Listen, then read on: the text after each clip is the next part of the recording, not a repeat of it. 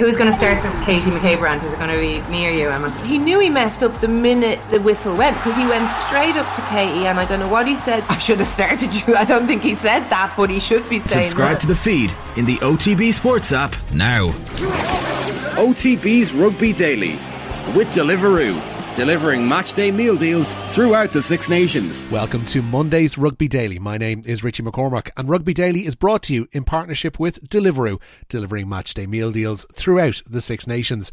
On the way, there's good news regarding RG Snyman's potential return to Munster action, reaction to England's win over Italy at Twickenham yesterday. But first, Ireland lock Tadhg Beirne is a doubt for the remainder of the Six Nations.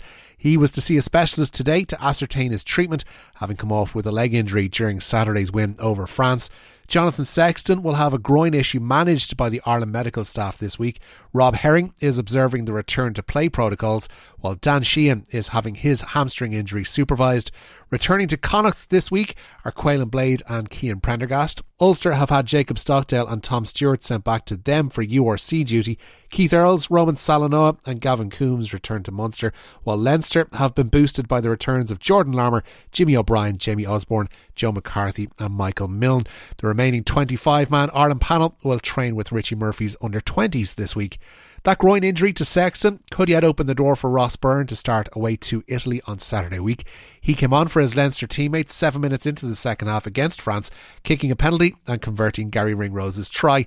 Speaking on off the ball on Sunday, Ronan O'Gara gave a ringing endorsement to Ross Byrne. And it becomes with Ross Byrne's capability off the tee, it, it, it's uh, astounding now that nearly any kick is, is, is a gimme, you know, yeah. and that's he's put himself in a probably a territory where very few players in the world are in that regard because off the bench or in a tight game, uh, it's a wonderful. It's like you know a guy hitting 99 out of 100 fairways yeah. doesn't miss. Yeah, is he rubber stamping his place now as Johnny's replacement in your eyes? Oh yeah, most definitely. I think because these games um, speak loudly, especially with all due respect, That that's the top tier of European rugby yesterday. There isn't a, a, bigger examination. You know, there's people who could pick holes in it if it's an Italian or Scottish or a Welsh team, uh, but England or France, uh, these are incredibly difficult games, and, and and the game still had to be won yeah. At 55 minutes, it could have gone either way. France prop Uini Atonio has been cited for his challenge on Rob Herring during Saturday's game. The tight head only received a yellow card at the time from referee Wayne Barnes. Atonio will appear before a disciplinary panel via video link on Wednesday.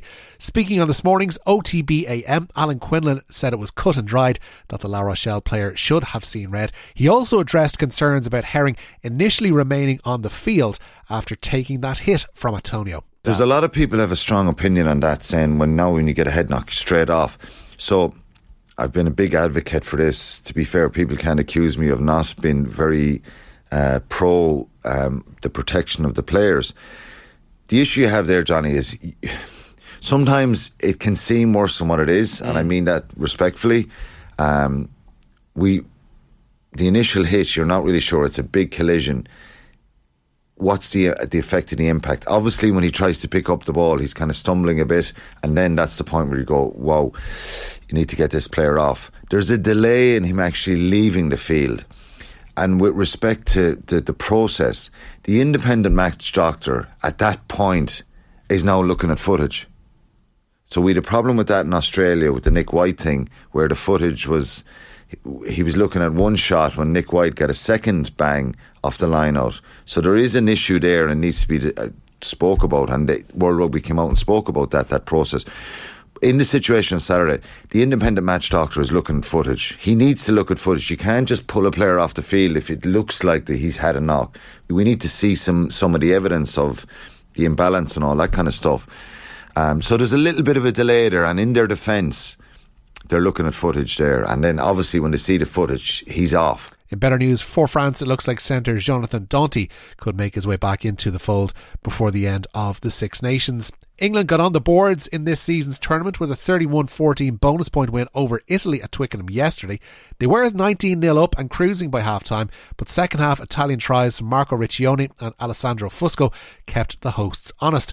49th minute penalty try secured the bonus point for England while Henry Arundell went over with 11 minutes to go for England's fifth. Next up for England on Saturday week is Wales in Cardiff. And much like his Welsh counterpart, Warren Gatland, England head coach Steve Borthwick says the timing of his appointment means they started the Six Nations on the back foot. Well, I think the important thing to talk about now is we're in a situation where we're in a competition, and you see the, the games yesterday. These are the high quality games. These teams have been preparing. This is the final year of a four year plan. You use the four years really well. You now you're just putting the finishing touches to it selections pretty much. You know what the selections are. The players start getting the caps under the belt, so then they're arriving at the World Cup with the right number of caps.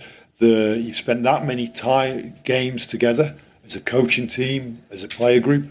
We're not in that situation. So I'm asking the players the way we train, the way we play, the way we approach our off-field um, preparation is we're maximising every minute that we possibly can because we have to. And the players have embraced that. And um, and I'm grateful to them because when you ask people to do something different, it can be a bit uncomfortable, and they ha- they've just embraced it. Munster say they hope to have RG Snyman back on the field next month. The Springbok lock has been out of action since October of 2021, having ruptured his ACL for a second time. Meanwhile, Ben Healy has rejoined Munster along with his Ireland teammates from the Scotland panel ahead of Friday's URC game with the Ospreys. Leinster say hooker Tadgh McElroy has extended his short term contract until the season's end. The former Ireland under 20 international originally linked up with the province in October Jason Jenkins, meanwhile, is increasing his training load this week as he works his way back from a hamstring injury. Scrum half Cormac Foley picked up a hamstring injury and won't be available for Saturday's URC visit of the Dragons to the RDS. Meanwhile, one of McElroy's former teams, the Ealing Trailfinders, will be ineligible for promotion to the English Premiership.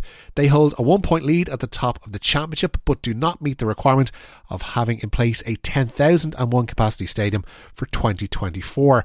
Fifth place Doncaster did meet the minimum requirements of the RFU for promotion, but they're currently fifth in the championship and 22 points off the summit. That's it for today's Rugby Daily. Don't forget to subscribe to the OTB Rugby feed for all your latest rugby podcasts in full.